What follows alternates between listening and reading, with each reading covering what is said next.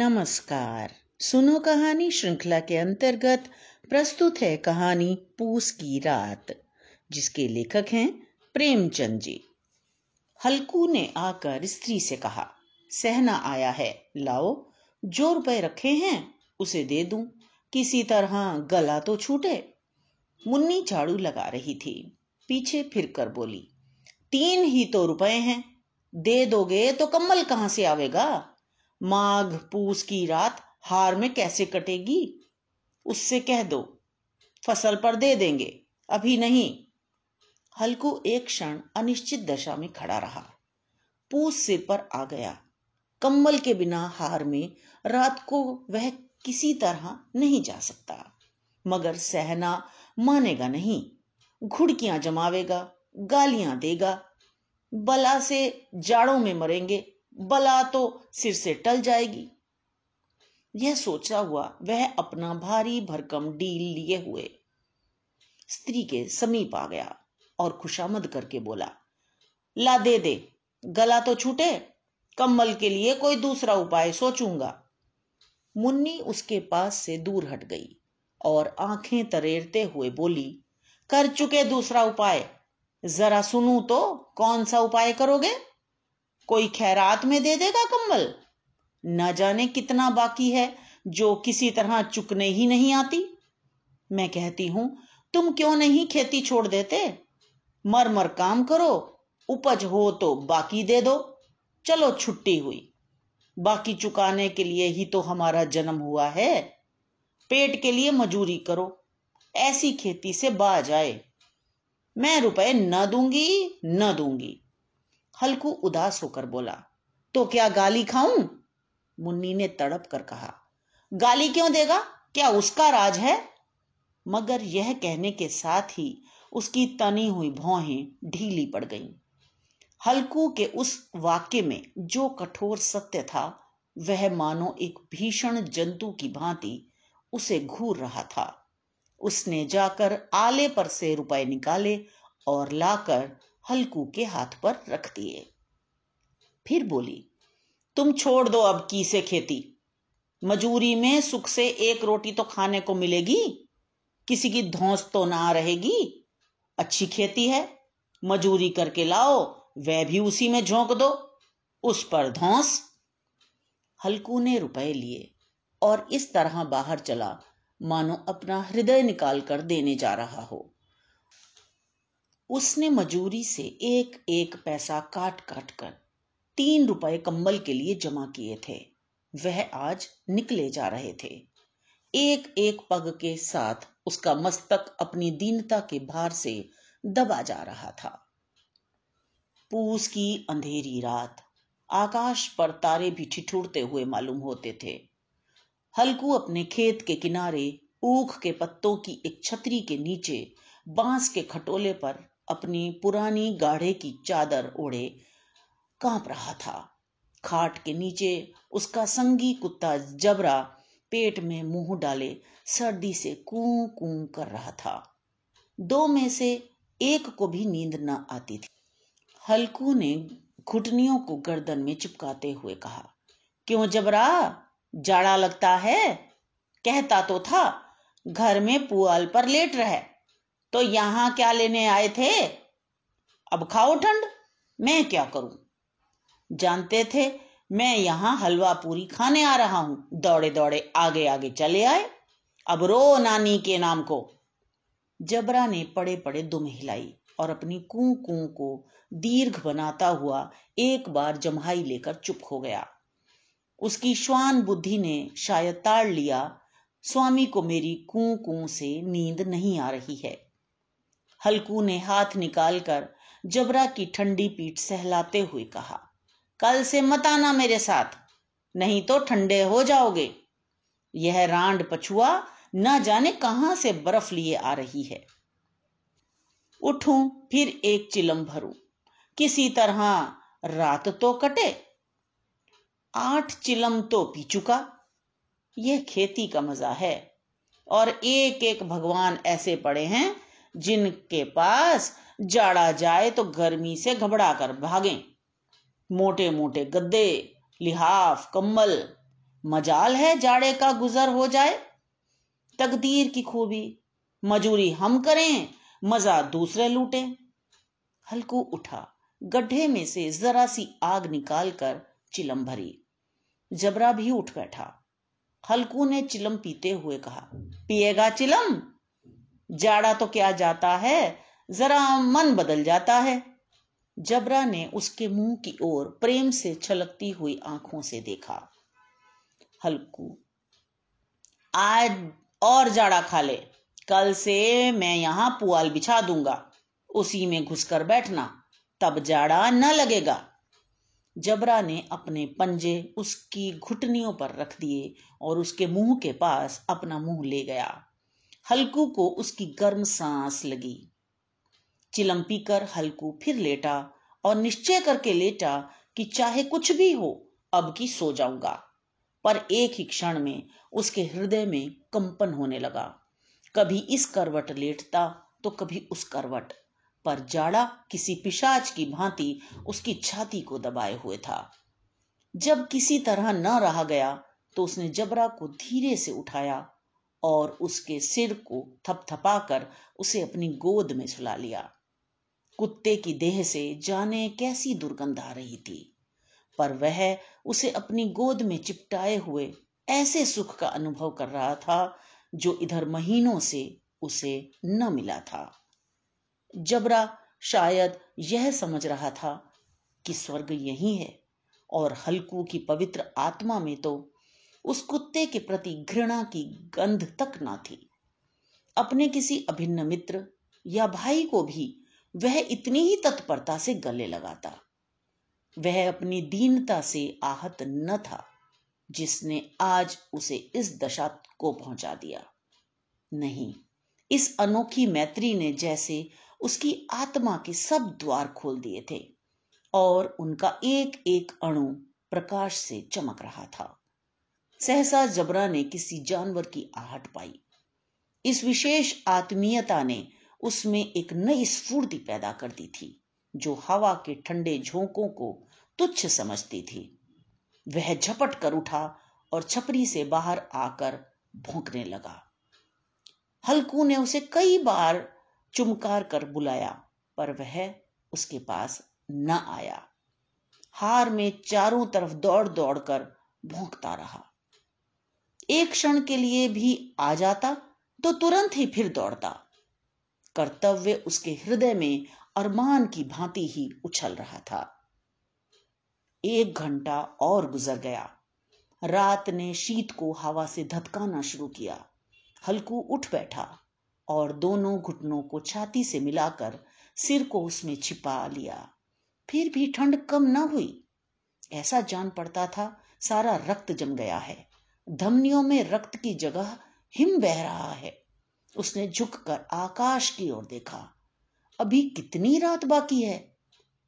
सप्तर्षि अभी आकाश में आधे भी नहीं चढ़े। ऊपर आ जाएंगे तब कहीं सवेरा होगा। अभी पहर से ऊपर रात है। हल्कू के खेत से कोई एक गोली के टप्पे पर आमों का बाग था। पतझड़ शुरू हो गई थी। बाग में पत्तियों का ढेर लगा हुआ था। हल्कू ने सोचा, चलकर पत्तियां बटोरूं और उन्हें जलाकर खूब तापूं। रात को कोई मुझे पत्तियां बटोरते देखेगा तो समझेगा कोई भूत है। कौन जाने कोई जानवर ही छिपा बैठा हो, मगर अब तो बैठे नहीं रहा जाता। उसने पास के अरहर के खेत में जाकर कई पौधे उखाड़ लिए और उनका एक झाड़ू बनाकर हाथ में सुलगता हुआ उपला लिए बगीचे की तरफ चला। जबरा ने उसे आते देखा तो उसके पास आया और दुम हिलाने लगा।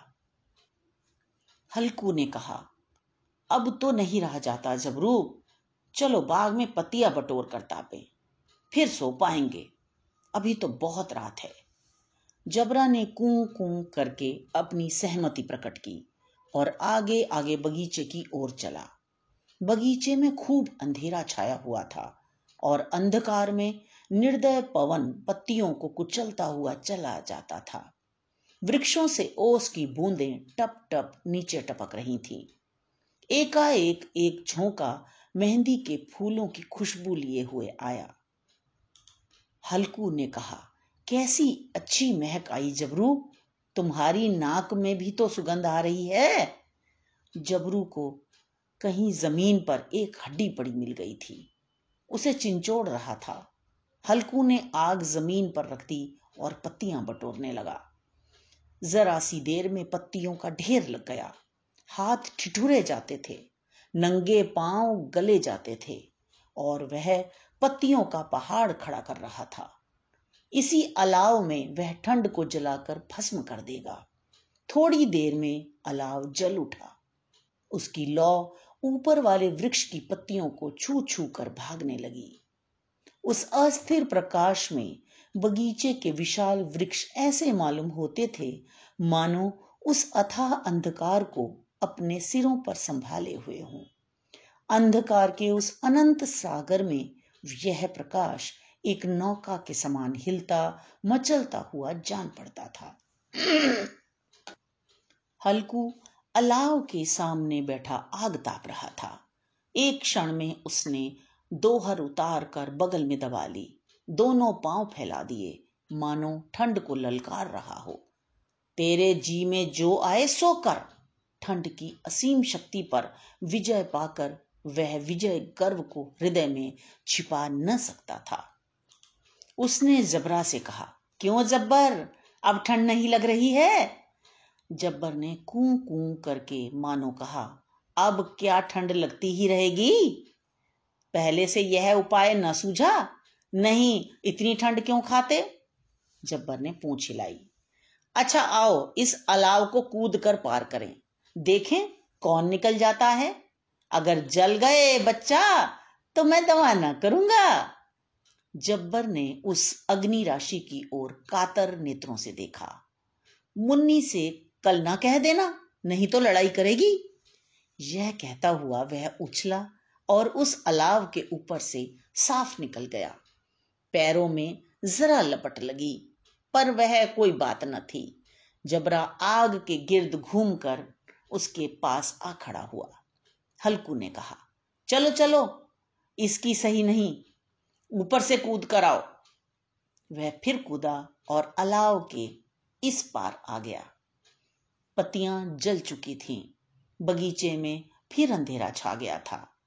राख के नीचे कुछ कुछ आग बाकी थी जो हवा का झोंका आ जाने पर जरा जाग उठती थी, पर एक क्षण में फिर आंखें बंद कर लेती थी। हल्कू ने फिर चादर ओढ़ ली और गर्म राख के पास बैठा हुआ एक गीत गुनगुनाने लगा। उसके बदन में गर्मी आ गई थी, पर ज्यों ज्यों शीत बढ़ती जाती थी उसे आलस्य दबाए लेता था।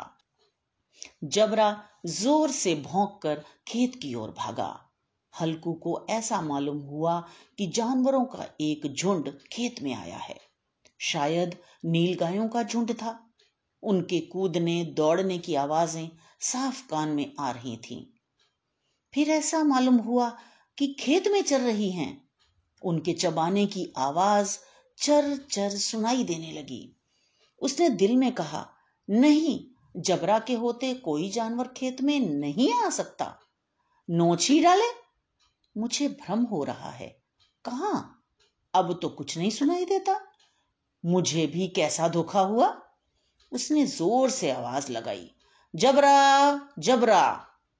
जबरा भौंकता रहा, उसके पास न आया। फिर खेत के चरे जाने की आहट मिली। अब वह अपने को धोखा न दे सका। उसे अपनी जगह से हिलना जहर लग रहा था। कैसा दंदाया हुआ था। इस जाड़े पाले में खेत में जाना, जानवरों के पीछे दौड़ना असहाय जान पड़ा। वह अपनी जगह से न हिला। उसने जोर से आवाज लगाई, लियो लियो लियो। जबरा फिर भौंक उठा। जानवर खेत चल रहे थे, फसल तैयार है। कैसी अच्छी खेती थी, पर ये दुष्ट जानवर उसका सर्वनाश किए डालते हैं। हल्कू पक्का इरादा करके उठा और दो तीन कदम चला, पर एकाएक हवा का ऐसा ठंडा चुभने वाला बिच्छू के डंक का सा झोंका लगा कि वह फिर बुझते हुए अलाव के पास आ बैठा और राख को कुरेद कर अपनी ठंडी देह को गरमाने लगा। जबरा अपना गला फाड़ डालता था, नील गायें खेत का सफाया किए डालती थीं और हल्कू गर्म राख के पास शांत बैठा हुआ था। अकर्मण्यता ने रस्सियों की भांति उसे चारों तरफ से जकड़ रखा था। उसी राख के पास गर्म जमीन पर वह चादर ओढ़कर सो गया। सवेरे जब उसकी नींद खुली तब चारों तरफ धूप फैल गई थी और मुन्नी कह रही थी, क्या आज सोते ही रहोगे? तुम यहां आकर रम गए और उधर सारा खेत चौपट हो गया। हल्कू ने उठकर कहा, क्या तू खेत से होकर आ रही है? मुन्नी बोली, हाँ, सारे खेत का सत्यानाश हो गया। भला ऐसा भी कोई सोता है? तुम्हारे यहां मड़ैया डालने से क्या हुआ? हल्कू ने बहाना किया, मैं मरते मरते बचा, तुझे अपने खेत की पड़ी है। पेट में ऐसा दर्द हुआ कि मैं ही जानता हूं। दोनों फिर खेत के डांड पर आए, देखा सारा खेत रौंदा पड़ा हुआ है और जबराव मड़ैया के नीचे चित लेटा है, मानो प्राण ही न हो। दोनों खेत की दशा देख रहे थे। मुन्नी के मुख पर उदासी छाई हुई थी, पर हल्कू प्रसन्न था। मुन्नी ने चिंतित होकर कहा, अब मजूरी करके मालगुजारी भरनी पड़ेगी। हल्कू ने प्रसन्न मुख से कहा, रात को ठंड में यहां सोना तो न पड़ेगा। तो ये तो थी कहानी पूस की रात। मुझे आशा है आपको पसंद आई होगी। इसे लाइक करें, दोस्तों के साथ शेयर करें और इसे सब्सक्राइब भी करें। तो मिलते हैं अगली कहानी में। धन्यवाद।